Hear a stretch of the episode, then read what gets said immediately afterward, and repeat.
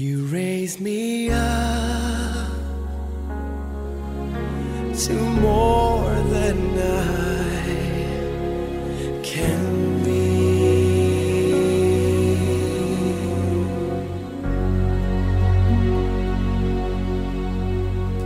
Westlife의 노래였습니다. You'd Raise Me Up이라는 노래 들었습니다. 자, 많이 기다리셨습니다. 자, 센스리더의 메이저 업그레이드가 다가왔습니다. 저도 소식을 페이스북으로 접해서 얼른 달려가 봤더니 공지가 나와 있더라고요. 출시 예정이다. 예, 출시 예정이고 이 파일을 올려놨다. 그래서 파일 들어봤는데 오! 놀라워요. 그래서 센스리더의 실체, 센스리더 더 넥스트의 실체, 정말 다음인가 아니면 이전인가, 그런 거에 대해서 약간 알아보는 시간 마련했습니다. 오늘은 연장방송 무조건 합니다, 여러분. 끝까지 이 파헤칠되니까요. 여러분 질문 남겨주시기 바랍니다. 실시간으로 질문 받겠습니다. 카카오톡 kswin0701. 근데 넓은 마을 쪽지가 더 저는 보기 편합니다. 인터뷰 중에는. 자, 엑스비전 테크놀로지 마케팅 이사로 수고하고 계시는 김정호 이사 연결되어 있습니다. 안녕하세요. 안녕하세요. 네, 반갑습니다. 반갑습니다. 자, 네, 센스리더 더 넥스트에 대한 기대가 큰데요. 이 어떤 계기로 메이저 업그레이드 준비를 하시게 된 건지, 센스리더 더 넥스트가 그러니까 제작되게 된 연유에 대해서 좀 들어보겠습니다. 예, 스크린 리더의 개발을 저희가 한 지가 2002년부터 했으니까 올해로 한 14년 정도 됐는데요. 네. 13년, 14년 정도. 그리고 실제로 센스리더 처음 스탠더드 에디션이 나온 것이 2003년 9월입니다. 그래서 센스리더도 어느새 나이가 10살, 11살이 이제 넘었는데요. 네. 그동안 정보통신 환경에 되게 많은 변화가 있었습니다. 스마트폰 보급도 굉장히 많이 됐고. 네. 저희 같은 보조공학 기기를 개발하는 회사 입장에서는 과거에 우리 보조공학기기 소프트웨어, 스크린을 포함해가지고 이런 것들을 이제 저희처럼 서드밴드 회사들이 이렇게 개발을 하던 것이 어느새 실제 제품의 접근성 기능이라는 항목으로 해서 시각장애 사용자들 를 위한 여러 가지 기능들이 기본 내장되는 그런 굉장히 중요한, 그리고 시각장애 입장에서 굉장히 환영할 만한 그런 변화들이 있었습니다. 이런 변화 속에서 과연 스크린리더가 앞으로 어떻게 발전해 나가야 되는지, 또는 더 이상 스크린리더 개발이 필요 없는 것은 아닌지, 이런 고민을 오랫동안 해왔었습니다. 그래서 이번에 저희가 제품을 준비하게 된 계기는 스크린리더가 이제 지금 윈도우 8 같은 경우에는 나레이터가 기술적인 측면에서는 상당히 완성되어 있는 스크린리더로 이렇게 개발이 돼서 현재 내장되어 있고, 앞으로 계속 이제 발전해 나갈 걸로 생각이 되고 있는데요. 이런 경우에 이제 스크린리더 관점에서 가장 중요한 변화는 과거에 오프 스크린 모델이라는 나름의 기술을 가지고 화면에 정보를 추출해서 재구성해가지고 제시하던 방식에서 이제 시스템이 제공해주는 기본 정보, 그러니까 액세서빌리티 정보를 이용해가지고 누구나 굉장히 빠른 속도로 스크린리더를 개발할 수 있는 그런 시대로 플랫폼 환경도 많이 바뀌었습니다. 그렇죠. 이런 상황에서 이제 지금 NVDA나 다른 외산 스크린리더들과 센스리더가 어떤 차이점을 가질 수 있을까를 이제 고민을 했었고, 그 중에 이제 저희가 갖게 된 생각은, 접근성을 갖추지 못한, 애플리케이션, 또, 웹 같은 경우도 대체 텍스트나 이런 것이 제공되지 못하는 상황, 레이어팝업 같이 접근성을 물론 준수해서 만들 수도 있지만, 그렇지 않은 그런, 어쩌면 시각장애 입장에서 굉장히 험난한 그런 정보 환경에서, 네, 근본적인 해결책은 화면을 볼 수 있게 되는 것이다 라고 생각을 했었습니다. 네. 화면을 볼 수 있게 되는 것은 뭐 저희가 그림을 볼 수는 없으니까 텍스트 정보를 이제 효과적으로 볼 수 있어야 되는데 이제까지 스크린리더가 비디오 정보, 그 다음에 플랫폼에서 제공하는 액세서빌리티 정보 이런 것들을 이제 받아서 그거를 조합해서 제공했다면 OCR이라는 기술을 접목을 한다면 우리가 스스로 화면에 있는 정보, 또 우리가 보고 싶은 이미지 정보, 이미지에 포함되는 텍스트 정보를 추출해가지고 그러니까 정보를 저희가 생산해서 재가공해서 제공할 수 있겠다라고 생각을 했던 것입니다. 네. 그리고 이제 단순히 OCR 기능을 넣어서 화면에 있는 정보를 읽을 수만 있으면 그건 어쩌면 이제 반쪽짜리 또는 스크린리더로서는 굉장히 별로 이렇게 의미 있는 발전이라고 볼 수가 없어서 네. 제가 이제 연구 개발을 통해 가지고 보니까 화면에 텍스트 정보를 보고 OCR로 추출해내고 또 그거를 좌표 정보나 이런 거하고 매핑을 해서 클릭이나 이렇게 해서 내비게이션 조작 이런 것들을 가능하도록 이제 만든 것이 더 넥스트의 기본 구성이라고 말씀드릴 수 있겠습니다. 뭐 네. 더 넥스트는 스크린리더가 새로운 어떤 국면으로 이제 진화해 나가는 그런 거를 이제 담았다 해서 저희가 센스리더의 그 다음을 얘기하는 그런 제품이라 해서 이제 센스리더 더 넥스트라고 이름을 짓게 됐습니다. 이사님의 아이디어인가요? 아니면 전체 의견이 뭐진 건가요? 굉장히 토론을 많이 했습니다. 영어 단어 중에서는 좀 새롭다, 굉장히 강력하다, 이런 거에 관련된 아주 많은 단어들이 나왔었고, 그냥 심플하게 센스도 2015로 하는 게 어떻겠냐, 이런 얘기도 있었는데, 네. 그게 트렌드다, 아니면 센스리더 3, 4, 이런 식으로 가자, 네. 이런 얘기도 있었고. 가장 했는데, 쉽게 표현할 수 있으면, 뉴 센스리더, 이렇게 표현할 수도 있을 텐데 말이죠. 그 얘기도 있었습니다. 네, 네, 센스리더 더 뉴, 이렇게 하려고 했었는데, 네. 그런 얘기도 있었는데요. 이제, 제품을 구성하고, 단순히 이제 센스리더 더 넥스트는 현재 시점에서는 OCR을 저희가 이제 화면 판독 기능, 이렇게 말을 하는데. 그렇죠. 화면 판독 기능, 그 다음에 이런 것들과 이제 결합하는 거를, 지금 첫 번째 제품에서 이제 보여주게 되는데, 그 이후에 저희가 지향해 나갈 방향은 결국은 스마트폰이나 아니면 여러 가지 다른 기기들과의 융합을 통해가지고, 활용 범위를 넓히고, 두 번째는 사용성을 굉장히 강조한, 그래서 실제로 시각장애인이 컴퓨터를 사용할 수 있게 되는 것은 일반인, 그러니까 시각장애 아닌 사람들에 비해서 굉장히 지난한 과정을 거쳐야 되지 않습니까? 특히 많이 배워야 되고, 어쩌면은 전산 전문가가 돼야지만 컴퓨터를 사용할 수가 있는데, 일반인들은 사실 윈도우 환경에서 더 이상 그렇게 컴퓨터를 어렵게 배우지 않거든요. 그렇죠. 그냥 컴퓨터 켜고 그냥 끄고 이것만 해도 컴퓨터 쓰고. 그렇습니다. 보이는 대로 그냥 클릭하다 보면 원하는 결과가 나오고. 네. 이렇게 돼 있는데, 그게 결국은 시각적 인터페이스가 가지는 굉장히 강력한 장점인데요. 스크린리더도 이제까지는 이제 우리가 여러 가지 트릭들이 있었죠. 그런 것들이 존재할 수밖에 없었던 것은 우리가 제공받는 정보를 가지고 컴퓨터를 사용했기 때문입니다. 그러니까 상대편이 어떤 정보를 줄지 모르니까 플랫폼 또는 특정 프로그램이 주는 정보를 받아서 그게 부족하면 부족한 대로 충분하면 더 좋고 이렇게 어쩌면 더듬더듬 하면서 이제 사용했던 것을 그러지 말고, 화면에 있는 정보를, 우리가 추출해가지고, 만들어서 그 애플리케이션이 어떤 환경인 거하고 상관없이, 네. 그 프로그램이 정보를 충분히 주는 거 안 주면 또 만들어내고, 이런 접근을 이제 하게 되는 것이죠.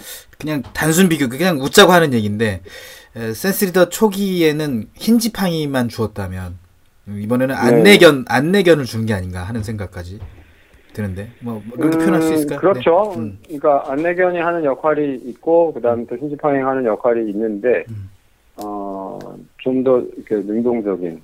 그래서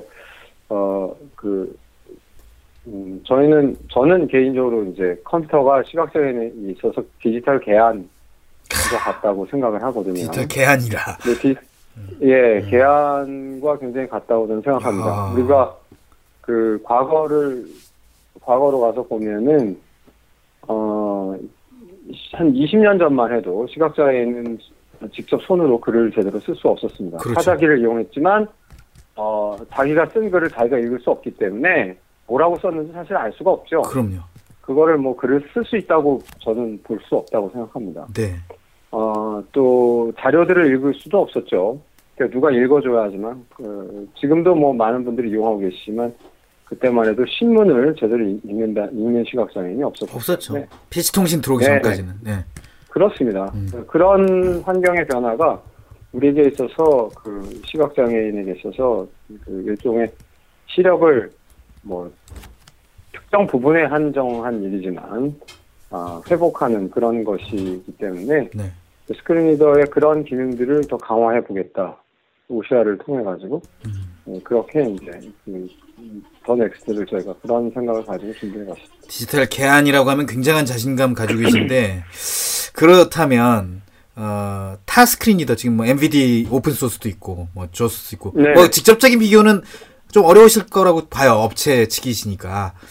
타 스크린리더에 비해서 그러면 이 내비게이션 기능이라든가 조작, 그러니까 뭐 클릭 같은 것까지 뭐 OCR를 이용해서 물론 이제 조스나 윈도우 아이즈나 뭐 NVDA 다 OCR 기능은 지금 가지고는 있습니다. 근데 센스리더도 가지고 있게 된데 이거보다 더 진보됐다는 말씀입니까? 아니면은 비슷하게 수준이 올라왔다는 말씀입니까? 제가 아는 한 OCR 기능이 들어가 있는 게 조스 같은 경우에 원래 그 오픈북 제품이 있기 때문에 OCR 기능이 있었는데 OCR을 주로 이제 사용한 것이 그 인터넷의 그 그래픽들이 있는데 그런 것들을 이제 처리하거나 또는 뭐 상품 안내 같은 경우 아마존 같은 경우도 상품 안내 같은 경우 상품 정보를 이미지로 많이 제공을 하거든요. 그렇군요. 그런 경우들을 이제 판독해서 보는 정도 그러니까 정보를 이제 텍스트 정보를 추출해서 보는 것인데 애플리케이션에 도입을 해서 실제로 화면을 보고 저희가 이제 그 시연 파일을 올려놨는데 거기 같은 경우는 아무것도 읽어주지 않는단 말이죠 리뷰로. 그거는 뭐 센스리더뿐만 아니라 어떤 스크린리더도 그 프로그램에 대해서 정보를 얻어볼 수 없습니다. 네.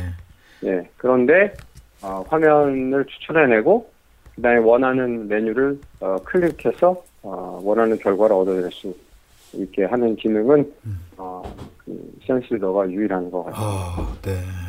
자, 그러면 뭐가 되는지 자 이제 솔직할 시간이 다가왔습니다. 어떤 게 됩니까? 이 OCR 기능을 통한 내비게이션, 조작 이런 기능 어떤 기능이 안 됐었는데 된다. 좀 단적으로 비교를 해주신다면요.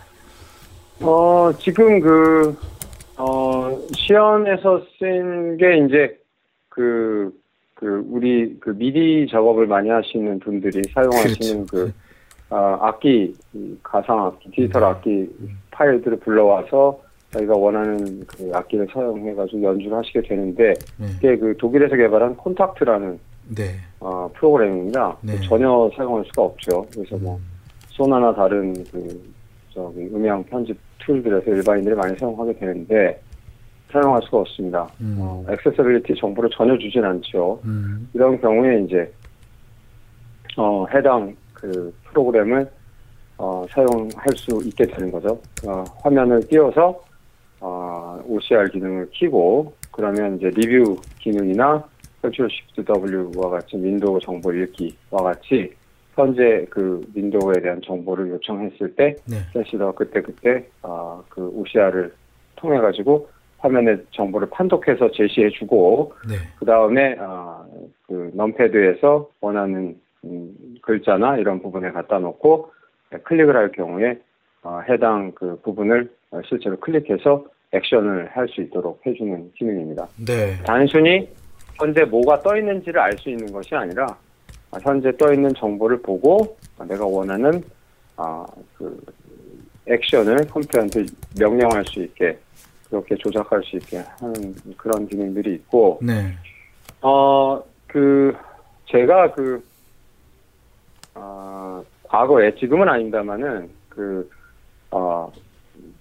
접근성, 웹 접근성 관련돼서 이야기를 할 때 예를 많이 들었던 것이, 과거에 특정 웹사이트의 블로그 페이지에 보면은 다른 버튼들은 다 레이블이 돼 있고, 그다음에 가상 커서에서 다 클릭을 할 수가 있는데 글 올리기 버튼만이 빠진 경우가 있었습니다. 아하, 네. 그러니까 편집도 되고 뭐 다 파일 전부 다 할 수 있고 모든 걸 할 수 있는데 올릴 수가 없어요. 아하.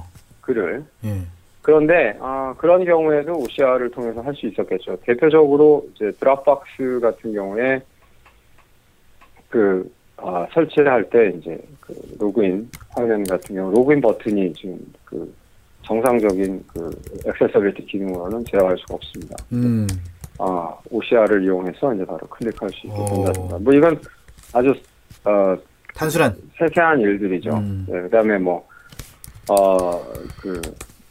특정 프로그램들을 제거하거나 이럴 때 화면 정보를 제대로 제공해주지 않을 때 하나의 버튼 조작을 할 수 없기 때문에 누군가의 도움을 받아야 되고. 맞아요. 그런 경험들을 아마 많이 해보셨을 것입니다.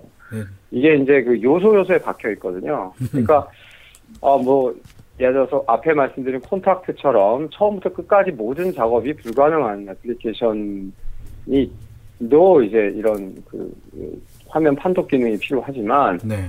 가끔씩, 근데 아주 중요한 시점에 하나의 액션을 할 수가 없을 때, 그런 경험들을 아마 컴퓨터 사용자라면 많이들 해보셨을 겁니다. 그럼요. 그것들 막혀가지고. 그럴 때 이제 빛을 발하는 기능이 이제 화면 판독 기능이고, 그 다음에 이제 온라인 쇼핑몰 같은 경우에 상품 정보들을 텍스트로 올리지 않고 이미지로 많이 편집해서 올리게 돼 있는데요. 네. 그런 경우에도 가상 커서 상태에서 명령키 한 번으로 판독해서 해당 정보를 추출해서 이제 읽을 수 있습니다. 네. 다만 이제 인터넷 같은 경우에는 서체들이 굉장히 다양하고요. 특히 이제 그래픽적 디자인적 요소들을 많이 입히게 되어 있습니다. 네. 그렇기 때문에 화면, 그러니까 배경색하고 글자색의 대비가 분명치 않은 경우들이 굉장히 많거든요. 우리가 파스텔 톤이다 이렇게 얘기를 하잖아요. 네네네. 그런 경우는 이제 글자색하고 배경색이 사실 구별이 많이 잘 안 됩니다. 네. 보기에 이제 굉장히 세련돼 보인다고 하죠. 그래서 우리가 웹접근성에서도 3:1 비율을 맞춰라, 대비를 4.5:1을 맞춰라, 이런 얘기를 하는데, 그러면 굉장히 눈으로, 육안으로 보기에도 판독하기가 참 어려운 것들이 많은데, 그런 경우에는 OCR 결과가 처리를 하지 못하는 경우들이 있습니다. 네. 하지만, 또 우리가 해상도, 비율 이런 걸 조절하면서 자동으로 이렇게 다시 시도하고 하면서 최상의 정보를 뽑아내는 기능도 갖고 있기 때문에 활용하시면 꽤 유익한 그런 기능이 될 것 같습니다. 우리가 흔히 얘기하는 회원 가입 방지를 하기 위해서 회원 가입 자동 방지하는 그런, 네. 문자 입력하는 칸을 좀 읽어달라 이런 요구가 좀 많은데 그게 좀 어렵다라는 말씀이 좀 있었어요. 좀 어려운 부분이 아까 말씀하신 그 부분이라고 볼 수 있을까요? 보안문자 입력 같은 경우에는, 일반인이 육안으로 보기에도 판독하기가 거의 많이 힘든 글자들을 많이 제시합니다. 네. 왜냐하면, OCR 기술이 영어하고 숫자 같은 경우는 구글이나 이런 데서 오픈소스로 API를 제공을 하거든요. 네. 그래서 해커가 얼마든지 쉽게 그거를 만약에 판독해낼 수 있다면, 보안문자 기능 자체가 무의미해집니다. 네. 그렇기 때문에 그런 부분은 OCR로 처리하는 것은 불가능하다고 생각합니다. 그거 말고는 그거는 원래 기계가 판독하지 못하도록 그게 이제 보안 문자 입력이 캡처라는 거잖아요. 네네네. 캡처라는 것이 컴퓨터가 인식할 수 없고 사람만이 인식할 수 있는. 아, 네네네. 그런 문자들을 제시하는 거, 그런 형태로 정보를 제시하는 게 캡처의 기본 원리이기 때문에. 네. 그거는 OCR과 같은 이런 기술로 해결할 수 있는 부분은 아니라고 그 기계와 사람이 명확히 볼 수 있는 글자라면 다 그럼 판독을 해내고 조작을 할 수 있다는 말씀이신가요? 그 OCR이라는 것은 결국은 기계가 처리하다 보니까 하지만 그 대비가 분명하고 지금 저희가 뭐 굉장히 많은 환경에서 테스트를 하고 있습니다. 네. 테스트를 하고 있고 그 다음에 사용자들한테 정확한 정보를 제공해야 되기 때문에. 네. 그런데 그런 상황에서 그 애플리케이션들을 사용하는 데서는 상당히 좋은 성과들을 보이고 있고 그 다음에 인터넷 같은 경우에서도 사이트에 따라서 꽤 좋은 성과들을 보이고 있습니다. 또 뭐 DML 같이 그 증권사, 뭐 카드사 이런 데서 왜 그 메일 보낼 때 이미지도 다 보내잖아요. 그렇죠. 보안성을 높인다고 해가지고 네, 그런 경우에도 어느 정도 내용을 판독해서 볼 수 있는 정도의 정보를 추출해내는 데는 큰 무리가 없는데요. 또 뭐 어떤 사이트 같은 경우 제가 오늘 사용하던 사이트에서는 정보를 전혀 추출해내지 못하는 경우도 있습니다. 네. 에러, 오류가 이제 뜨는 경우가 있죠. 그런 경우들이 뭐 있습니다. 그래서 무조건 다 읽어드립니다. 뭐 다 하실 수 있습니다. 이렇게 얘기하는 거는 그 정확한 정보가 아니고요. 분명한 것은 저희가 상품으로 출시해서 시각장애 사용자들한테 이 정도면 상품성이 있다라고 그러니까 평가를 받을 수 있다고 확신하기 때문에 제품을 기획하고 출시하게 된 것입니다. 그 OCR 같은 경우는 뭐 저도 비전문가라 잘 모르지만 해상도나 어떤 언어를 쓰느냐에 따라서 이 인식률이 달라지는데 그것도 사용자들이 충분히 제어를 할 수 있는 건가요? 네, 해상도 조절은 하실 수 있고요. 네. 그 다음에 언어도 세팅해서 조정하실 수 있습니다. 기본은 이제 한국어랑 영어, 네. 숫자 이런 것들을 사용하시게 되고, 네. 예를 들어 외산 애플리케이션 같은 경우는 영어 한글이 섞여 있을 가능성이 없잖아요. 그렇죠. 그런 경우는 영어하고 숫자만 체크해가지고 사용하실 수 있습니다. 네. 자, 이 제품에서 활용도가 높다라고 생각하는 건, 그러니까 이걸로 뭘 활용하면 좋다라는 것들이 아까 뭐 소나도 뭐 가상악기도 있었지만 이거 사용하면 뭐가 좋다라고 딱 직접 사용하신 건 뭐예요? 이 넥스트의 이 강력한 문자인식 기능을 이용해서. 저는 주로 인터넷하고 그 메일을 볼 때 주로 많이 쓰고요. 네. 이제 그 PDF도 지금 그 공공기관에서 많이 쓰고 있는 PDF가 ZDF라고 하는 그 PDF에 좀 변형된 보안성을 높였다고 해서 그런 경우들은 이제 플러그인해서 전혀 정보를 제공하지 않거든요. 네. 그런 경우도 이제 그 다큐멘트 정보를 확인할 수가 있습니다. 그런데 이제 많이 쓰고 있습니다. 저는. 네. 제가 쓰는 애플리케이션들은 주로 뭐 일반적인 오피스 프로그램이나 이런 네. 것들을 쓰기 때문에 네. 그 애플리케이션보다는 저 개인적으로는 그런 환경에서 이제 그 OCR 기능을 많이 활용하고 있고 저희 그 다른 분들은 이제 뭐 그 시연을 한 분 같은 경우도 악기 프로그램을 많이 다루다 보니까 본인이 이제 사용하는 음향 편집 도구 같은 거에서 많이 활용하고 있고 각자 이제 본인이 사용하는 환경에 따라서 OCR 기능이 이제 빛을 반하는 점들이 좀 다르죠. 네. 자 이제 사용자분들이 좀 궁금해하시고 직접 질문을 좀 많이 하시는 부분을 좀 정리를 좀 해야 될 것 같은데요. 네. 자 센스리더 더 넥스트의 그 업그레이드 버전이 과연 문자 인식만 들어간 건가 아니면 다른 버그도 좀 해결이 된 건가 이런 거 궁금해하시는 분들이 있어요. 지금 뭐 그 액세서빌리티 기능들을 좀 보강을 하는 부분들이 있고요. 그거는 뭐 센스리더 전반적으로 개선이 되는 부분이라 저희가 이제 더 넥스트가 센스리더 기준으로 5.0 버전으로 출시가 되거든요. 네. 그래서 5.0 버전에서 그 여러 가지 기능들이 이제 강화가 되고 버그도 픽스가 되는 그런 형태로 이제 출시가 될 것입니다. 단순히 뭐 OCR만 붙여서 더 넥스트만 이렇게 출시하는 게 아니라. 네. 센스리더가 현재 라인업이 베이직하고 프로페셔널하고 이제 더 넥스트 이렇게 세 가지가 되는 거죠. 라인업을 갖게 되는데 그 세 가지 다 센스리더 코어는 이제 센스리더 5.0이 되겠고요.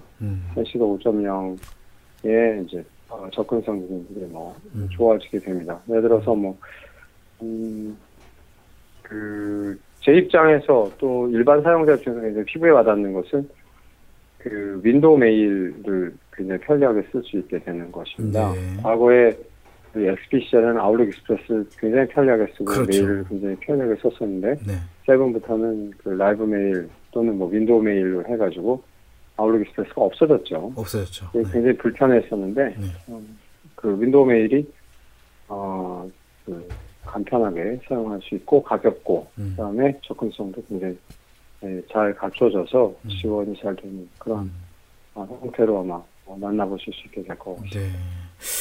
자, 이 OCR 기능이 탑재되면서 좀 헷갈려 하시는 분들이 있는데 이게 센스 리더, 그러니까 스크린 리더가 아니라 스캐너처럼 그 되는 거 아니냐 이렇게 좀 오인을 하시는 분들, 혼동을 겪는 분들이 좀 있을 것 같아요. 이 부분을 좀 정확히 설명을 해주셔야 될 것 같습니다. 센스리더 더 넥스트에 들어가는 OCR 기능은 크게 두 가지로 말씀드릴 수 있는데, 하나는 화면 판독 기능입니다. 네. 애플리케이션이 제공하는 화면을 이제 판독해서 원하는 내용을 클릭을 하거나, 또는 인터넷에 삽입되어 있는 그래픽 개체들을 판독해서 정보를 제공하는 것. 그게 하나고요. 네. 또 하나는, 기존의 문서 인식 소프트웨어들, 처럼 그 스캐너나 또는 그 스마트폰 카메라로 촬영한 이미지를 불러와서 OCR 처리해서 원하는 텍스트를 텍스트 파일이나 데이지 문서로 변환해서 제공해주는 기능을 지금 포함시킬 예정으로 그 작업이 진행되고 있습니다. 그러니까 센스리더 더 넥스트를 갖고 계시면 물론 이제 그 OCR 엔진의 성능, 품질, 또 뭐 본인이 사용하시는 여러 가지 다른 상황들이 있기 때문에 별도의 OCR 그 소프트웨어를 구매하실 필요가 있을 수도 있겠지만 네. 그 스캐너 갖고 또는 저희가 지금 많이 테스트하고 있는 것은 그 아이폰 카메라를 네. 이용해서 그냥 바로 촬영해서 책을 촬영하면 그걸 이미지를 이제 불러와서 OCR을 해서 텍스트 파일이나 또는 뭐 데이지 문서로 변환해서 제공해드릴 수 있는 이용할 수 있도록 하는 그런 부분도 같이 유틸리티로 제공할 계획이 있습니다. 그러니까 제가 오인했군요. 그러니까 이 OCR 스크린 리더가 이게 스캐닝 기능까지는 어려울 것이다. 저는 그렇게 봤는데 많은 사용자들이 질문을 한 것이. 맞게 되는 거군요. 스캐닝까지도. 두 가지 다 이제, 예, 맞죠. 진행자분께서 말씀하신 당초에 이제 원래 OCR 기능을 저희가 넣은 것은 화면 판독 기능을 위해서 넣은 것이고, 네. 예, 화면 판독기를 넣으면서, 이거를 저희가 굉장히 많은 라이센스비를 들여서 이제 OCR 엔진을 저희가 채용하게 되는 겁니다. 그러니까요. 그렇기 때문에 이거를 조금이라도 더 많이 활용할 수 있으면 좋지 않겠습니까? 네. 입장에서. 그런 측면에서 이제 저희가 궁리를 하다 보니 어차피 시각장애인 사용자라면 결국은 책을 읽고 싶은 욕구가 굉장히 많지요. 네. 예, 그 책을 읽고 싶은 욕구가 있어서 OCR 프로그램도 한두 가지씩 테스트해 보시고 스캐너도 구입해 보신 청취자분도 꽤 있으실 것 같은데 네. 그런 경우에 이제 어렵지 않게 저희가 인터페이스를 구축해가지고 할 수 있고.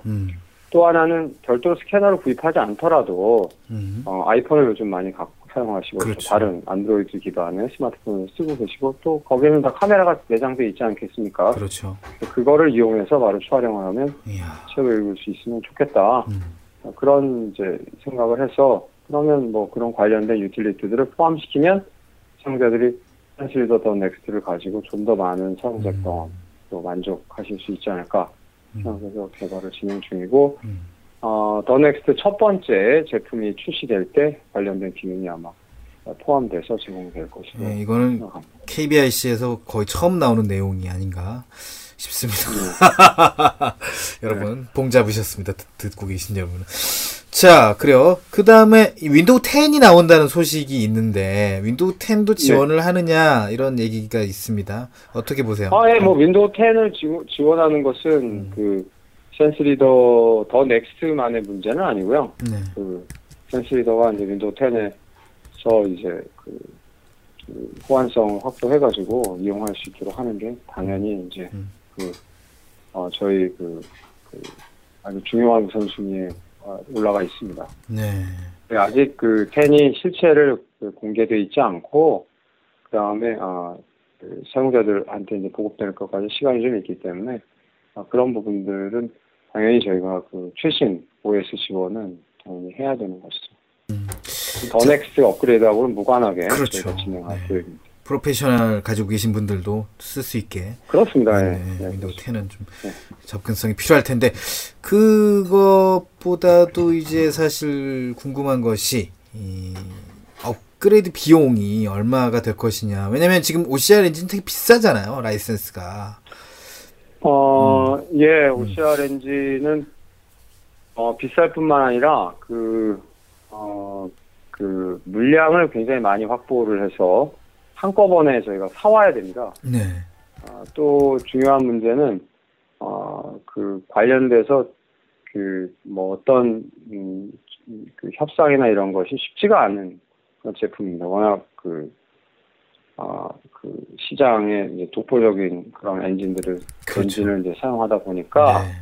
그래서, 제품 가격은 이제, 그래서 저희가 더 고민을 하고, 네. 더 많은 사용자의 만족된 경험을 만들어낼 수 있도록 고민을 하고 있는 것입니다. 네. 아직도 가격이 고민이 되시는 겁니까? 아니면 정해진 건가요? 아닙니다. 가격은 정해져 있고요. 네. 지금 저희가 센스리더 더 넥스트는 소비자격이 98만 5천원으로 책정해서 네. 지금 안내하고 있고요. 네. 저희가 이제 제품이 나오기 전에 제품 가격을 공개하는 것도 이번이 처음인 것 같습니다. 그러니까 말이죠. 왜냐하면, 네. 예, 왜냐하면 사용자들이 사용자들에게 가격을 공개하지 않는 것이 괜한 여러 가지 억측을 낳고 이렇기 때문에 그렇죠. 제품 가격을 했고 그다음에 업그레이드 가격은 베이직하고 프로페셔널 가격에서 더 넥스트 제품 가격 차액만큼씩을 본인이 갖고 계신 게 베이직이면 업그레이드 비용이 60만 원이 되게 되고 네. 그 다음에 프로페셔널이신 경우에는 30만 원이 되게 되고 그렇게 되게 되고 지금 이제 현재 심사가 진행 중인데 한국정보화진흥원의 정보통신보조기기 보급사업 거기에 이제 제품을 제안해서 사용자분들께서 좀 더 저렴하게 저렴하고 경제적인 가격으로 네. 제품을 이용하실 수 있도록 또 회사에서 노력하고 있습니다. 센스리더 더 넥스트 가지고 있는 기능 정말 강력한데 이것만은 좀 아쉽다. 물론 아까 인터넷 부분 도저히 해커들도 해석할 수 없는 어찌 보면 사실 스크린도도 해킹 작업으로 나오는 여러 가지 정보를 가지고 오는 거니까 후킹이라고 하죠. 근데 어쨌든 그거 말고 또 이건 좀 아쉽다라는 게 좀 있을까요? 센스리더 더 넥스트에서 현재 저희가 생각할 때 좀 더 좀 개선되었으면 하는 부분은 제 개인적으로는 네. 한 그림에 한글 또 영어면 영어 네. 근데 영어 쪽은 상관이 없는데요. 한글이 들어가 부분이 한글이라는 범위 안에 사실은 굉장히 많은 문자열들이 들어가 있습니다. 그래서 한글과 한자 이런 걸 이제 좀 딱 부러지게 분리를 좀 했으면 좋겠는데 네. 그런 것이 이렇게 쉽지가 않습니다. 그러니까 글자라는 것이 이제 시각적 형태 아니겠습니까? 네네. 그래서 어떤 것을 이거를 한자로 볼 것이냐, 이거를 특수기호로 볼 것이냐. 그래서 이제 정보를 추출할 때, 모든 정보를 뽑을 때, 가능하면 예를 들어가지고, 한글만 뽑아라. 이렇게 했으면 좋겠는데, 그렇게 제안을 해버리면, 한자 내용을 예를 들어가지고, 영어로 인식한다. 이렇게 엉뚱한 경우들이 발생을 하더라고요. 네. 그러니까, 영어는 영어만 딱 뽑아주고, 한글은 한글만 딱 뽑아주고, 한자는 딱 제거해줬으면 좋겠는데, 그런 기능들이 이제 OCR에서 현재 구현되어 있지 않습니다. 그런 부분들이 조금 아쉽습니다. 센스리더만의 문제는 아니잖아요. OCR 엔진이 근본적으로 갖는 문제고 결국은 광학 판독 글자를 광학 판독한다는 것이 글자의 형태뿐만 아니라 결국은 그 어떤 글자가 쓰인 맥락을 보고 판단을 하지 않겠습니까? 눈으로 볼 때도 그렇고 점자도 마찬가지잖아요. 그래서 4점을 찍어놓고 이거가 기역이냐 이게 액센트 기호냐 골뱅이냐를 그 점 하나 가지고는 우리가 판단할 수 없다. 네, 판단할 수 없습니다. 앞뒤의 맥락을 보고 이거는 지금 한글 상태이고 앞뒤가 한글 상태이니 이거는 4점이 기역이구나 우리가 그렇게 인지하는 거지. 그렇죠. 딱 한 점을 손을 올려놓고 이게 4점인데 이게 무슨 글자요? 라고 물어보면 대답할 수 있는 사람 아무도 없죠. 그건 4점이라고 답하는 거 이외에 정답이 없습니다. 네. 근데 그 OCR도 그런 부분들이 좀 많이 있더라고요. 그러니까 결국은 그 맥락에 맞게 텍스트를 보고 지금 이게 그 형태상으로 봤을 때는 동그라미지만 이게 이응이 아니라 현재는 이게 숫자 중간에 있으니까 이거는 공이야. 라고 이제 인식하는 그런 기본적인 인공지능적인 부분들은 OCR 엔진이 갖고 있는데 그 사각형 모양이 있다. 근데 이게 한자냐, 이게 그림 문자 사각형이냐, 또는 무엇이냐라는 거를 이렇게 판단하는 능력은 아직 많이 부족한 것 같습니다. 그런 것들을 딱 그 제외해서 저희가 왜 스크린리더에서 한자 읽을 건지 말 건지, 영어를 읽을 건지 말 건지, 숫자를 읽을 건지 말 건지 이런 걸 선택할 수 있잖아요. 그건 이제 분명히 그 코드 값을 보고 이건 한자구나, 그러니까 읽지 말아야지 이렇게 판단할 수가 있는데 광학 문자 자체만으로는 그런 걸 판단하기가 좀 어려운가 봐요. 그런 부분들이 좀 엔진이 개선이 되면, 그 맥락적인 측면에서 개선이 되면 좀 더 양질의 그 화면 결과를 낼 수 있을 텐데 지금은 그런 부분들은 아직 구현되어 있지 못해서 그런 부분들이 좀 많이 아쉽습니다. 청취자 여러분들이 아직도 지금 늦은 시간 듣고 계셔서 김정호 이사님을 더 잡아두어야 될 것 같습니다. 일단 베타 버전은 안 하신다고 하셨죠? 출시 거의 단계에 이르렀기 때문에. 아니요. 그게 아니라 저희 입장에서는 당연히 사용자분들의 평가를 좀 받고 싶은데. 네네. 불행히도 OCR 엔진 같은 경우에 배포를 하면 바로 그게 라이센스를 배포한 걸로 간주가 됩니다. 그렇군요. 그러니까 저희가 예를 들어서 100분의 베타 테스터를 모집해서 100분에게 만약에 더 넥스트를 제공을 하면 100카피를 판매한 게 되고 저희는 당연히 라이센스를 물어야 됩니다. 네, 근데 그것이 저희가 부담할 수 있는 한계를 많이 넘어가기 때문에 그래서 부득이하게 베타 테스트 없이 더 넥스트는 출시하게 되게 됐습니다. 네, 자 그리고 이 좋은 질문을 보여주셔서 본문 그대로 좀 읽어보도록 하겠습니다. 센스리더 더 넥스트 OCR 시연 파일에 대해 질문이 있어 메모드립니다. 파일에서 글자 인식에 사용하는 옵션을 한국어 DPI, 100 DPI, 200 DPI, 이렇게 또 시연 파일에서 나왔는데, 이렇게 알려주던데, 이런 건 시각장애인이 이미지에 따라서 적절히 조정할 수 없는 부분인 것으로 알고 있습니다. 언어는 탐색 환경에 따라 조절을 하더라도, OCR 해상도는 사용자가 어떻게 조절해야 하는지 궁금합니다. 또한, 쇼핑몰 신용카드 결제 로그인 중, 메뉴를 버튼이라고만 읽어주는 보안 프로그램이 있습니다. 아마 이거 DSP 이런 거 말씀하시는 것 같은데 이를 OCR로 해결 가능한지 궁금합니다라고 쪽지를 보내주셨네요. 네, 두 가지 질문에 대해서 이제 먼저 그 DPI 부분은 해상도를 시각장애인이 알 수가 없는데 어떻게 조절하느냐 말씀이시고요. 그럼 맞는 지적이신데요. 그래서 저희가 어떤 특정 해상도에 맞춰서 작업을 하시라고 말씀드린 것이 아니라, 실제로는, 해상도를, 인터넷 같은 경우에는, 같은 부분에 대해서, 같은 그래픽, 버튼이나 이런 거에 대해서, 사용자가, 한 번, 예를 들어서, 저희가 컨트롤 시프트 알트 F 9인데요. 그 키를 누르면 이제 그 추출을 해봅니다, 얘가요. 결과가 나왔는데 그게 사용자가 또 그 키를 누른다는 얘기는 이게 만족스럽지 않기 때문에 누르는 거 아니겠어요? 그러면 이제 그럴 때는 자동으로 해상도를 높여가면서 이제 점점점 높은 해상도를 올리면서 OCR을 하도록 프로그램이 되어 있고요. 네. 그 다음에 이제 애플리케이션 같은 경우에는 화면 해상도를 저희가 사실 알 수가 없으니까, 그리고 이 프로그램을 사용하면서 계속 이용하시는 거니까, 그럴 경우에는 해상도를 조절해서 일단 기본값으로 예를 들어서 300dpi로 맞춰놓고 하다가 결과가 좀 만족스럽지 않으면 해상도를 올려서 400으로 한번 해보자, 아니면 200으로 해보자, 이렇게 한번 하면서 다시 이렇게 보면 좀 더 나은 결과가 나오면, 아, 이 애플리케이션에서 300dpi가 맞구나, 아니면 400dpi가 맞구나, 이렇게 이제 판단하게 되는 것이죠. 유사한 이제 예로 저희가 공백 문자 같은 경우에도 스페이스 캐릭터가 아니라 화면의 픽셀 수로 이렇게 공백을 나타내는 프로그램들이 있잖아요. 이야기 멀티 같은 경우 대표적인데, 네.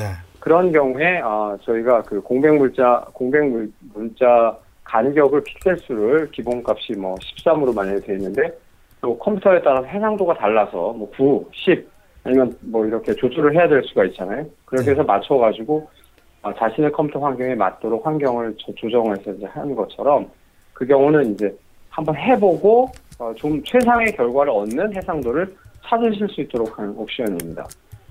네. 그 다음에 해상도 조절 부분은 이제 그렇게 이해해 주시면 좋을 것 같고요. 그 다음에 지금 인터넷 그런 경우에는 당연히 적용을 해서 테스트를 해보실 수 있다고 생각합니다. 네, 그런데 이제 이 액티베이스가 이제 사라지게 된다. 그런 얘기 있어서 이 보안 프로그램이 어떻게 또 계속 쓰이게 될지는 좀 미지수라 또 어떻게 될지 모르겠네요. 그렇죠. 근데 제 예상으로 어떤 분은 이제 그런 얘기를 하시는 분이 계세요. 이 인터넷 제 이제 그래픽 링크 같은 거 대체 텍스트 없는 경우를 스크린도가 이렇게 다 읽어버리면 접근성을 잘 안 지키려고 하지 않겠냐. 아, 맞아요. 그 부분 그런 이슈가 있겠군요. 제도, 네. 그런 얘기를 하시는 분들이 계신데, 제가 이제 그분들한테 하고 싶은 얘기가 뭐냐면, 네네네.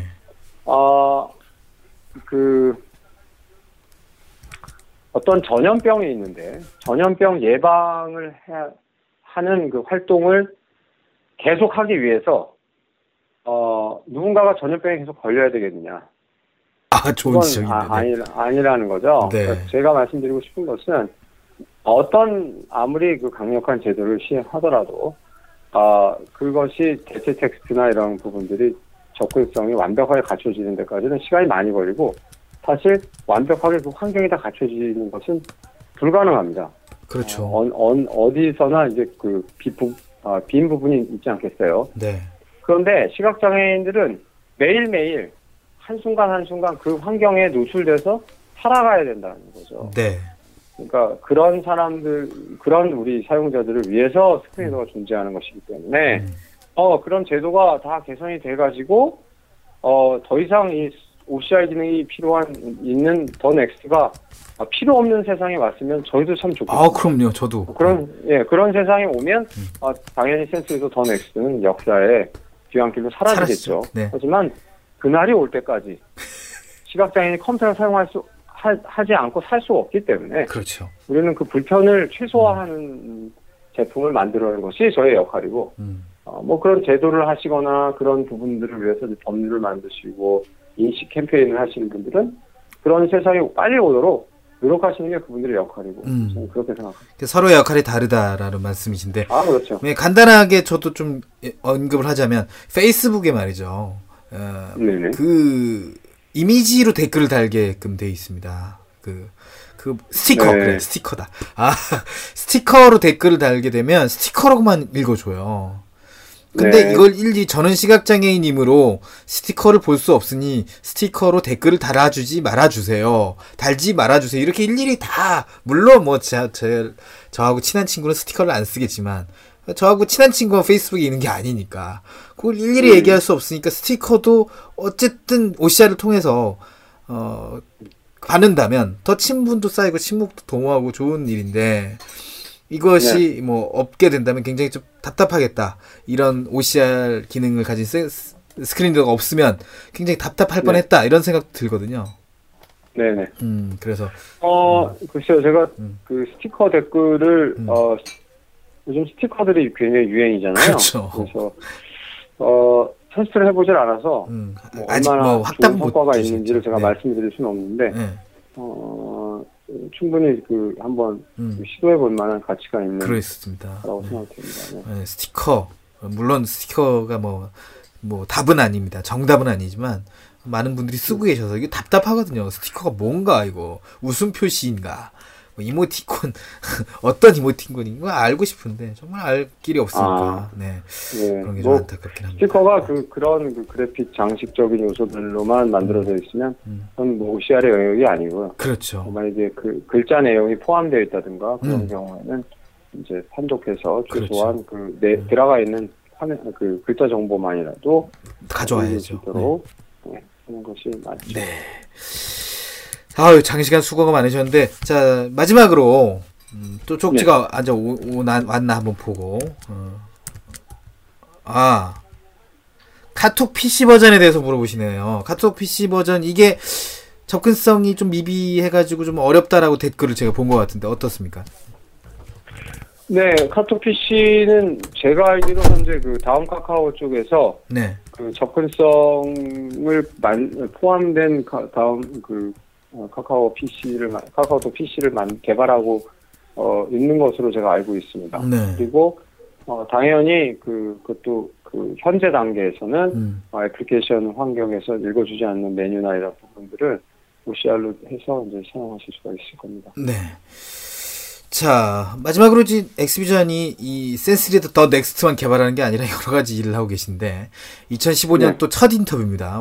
저희 KBIC는 거의 네. 1년 혹은 2년에 한 번씩은 엑스비전에서 인터뷰를 하시게 되는데 2015년 네. 엑스비전의 계획 좀 들어보겠습니다. 저희가 지금 앞에도 말씀드렸지만 스크린리더를 개발하는 것과 동시에 시각장애인들이 컴퓨터를 좀 더 편리하고 쉽게 사용할 수 있는 그런 환경을 만들고자 노력하고 있습니다. 아직까지 제가 그 구체적인 결과물에 대해서 말씀드리기는 좀 조심스러운 상황이지만 네. 분명히 그 상반기 내에 만나보실 수 있으리라고 생각되고요. 분명한 거는 스크린리더 또는 뭐 스크린리더 아닌 다른 보조기기를 사용해서든 우리 시각장애인들이 일반인들과 마찬가지로 그 정보통신의 중요한 혜택들을 많이 받아야 된다고 생각합니다. 네. 그들에게 있어서는 그냥 신기하고 재미있고 그런 부분들일지라도 우리 시각장애인들에게 있어서는 굉장히 소중하고 어쩌면 한 사람의 삶을 바꿀 수도 있는 것이 저는 정보통신 환경이라고 생각을 합니다. 네. 현재까지는 배우기도 너무 어렵고 쓰기도 어렵고 그런 환경이었는데 그런 부분들을 좀 더 쉽게 문턱을 낮추는 작업도 동시에 하고 있으니까 앞으로 엑스비전의 활동에 많이 관심 가져주시고 그다음에 많은 의견 부탁드리겠습니다.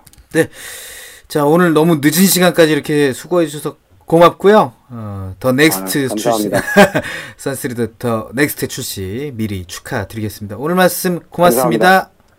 고맙습니다. 네, 자 엑스비전 마케팅 이사로 수고하고 계시는 김정호 이사의 센스리더 더 넥스트 실체 인터뷰 여기까지 하겠습니다. 아이고 늦은 시간까지 인터뷰 들어주신 여러분도 고맙습니다.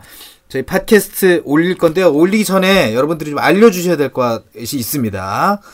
재방송은 인터뷰가 잘립니다. 58분에 잘려요. 잘리기 때문에 이건 어떻게 기술적으로 어떻게 할 수가 없어요, 저희가. 그러니까 팟캐스트를 들어달라고 여러분들이 댓글을 좀 달아주시기 바라겠어요. 저희 쪽에 또 뭐 연락이 올 수도 있겠지만 여러분들이 좀 아름아름 이렇게 알려주시기 바라겠고요. 저희 이 케이빅 톡톡은 1, 2부로 나눠서 1부는 저희 우리 교사 여러분하고 이야기한 거고 음악 프로그램 2부는 센스리더의 실체 2개로 올려드리도록 할 테니까 여러분들 이렇게 저희가 서비스를 하는데 여러분들이 다음 주에도 KB톡톡 꼭 들어주시라는 말씀입니다. 네. 여러분들이 듣기 편하게 센스리만 따로 팟캐스트를 올린다고요. 네. 네. 그러니까 여러분들 또 끝까지 또 청취해 주시기 바랍니다. 녹음 잘 됐나? 어이구 잘 됐네요. 네. 자, 노래 한 곡 듣고요. 곧이어 권순철, 이민경의 안녕하세요도 들으실 수 있습니다. KTV와 KBIC가 공동으로 만드는 퍼피 채널, 매일 오후 1시부터 1시 40분까지 주 5일 진행됩니다. ktv.go.kr/radio 그리고 KBIC 홈페이지 배너를 클릭하시면 됩니다. 예, 이쪽도 많이 좀 들어주세요. 그래야지 저희가 돈을 벌죠. 자, 이승철이 2년 들려드리면서 저는 마치겠습니다. 오늘 방송 일정이 너무 많아서 제 목이 좀 많이 상할 것 같은 느낌도 드네요. 좀 잘 들으셨는지 모르겠네요. 저는 다음 주 화요일 케이빅 톡톡을 기약하겠습니다. 끝까지 함께해 주신 여러분 고맙습니다. 권순철이었습니다. 안녕히 계십시오.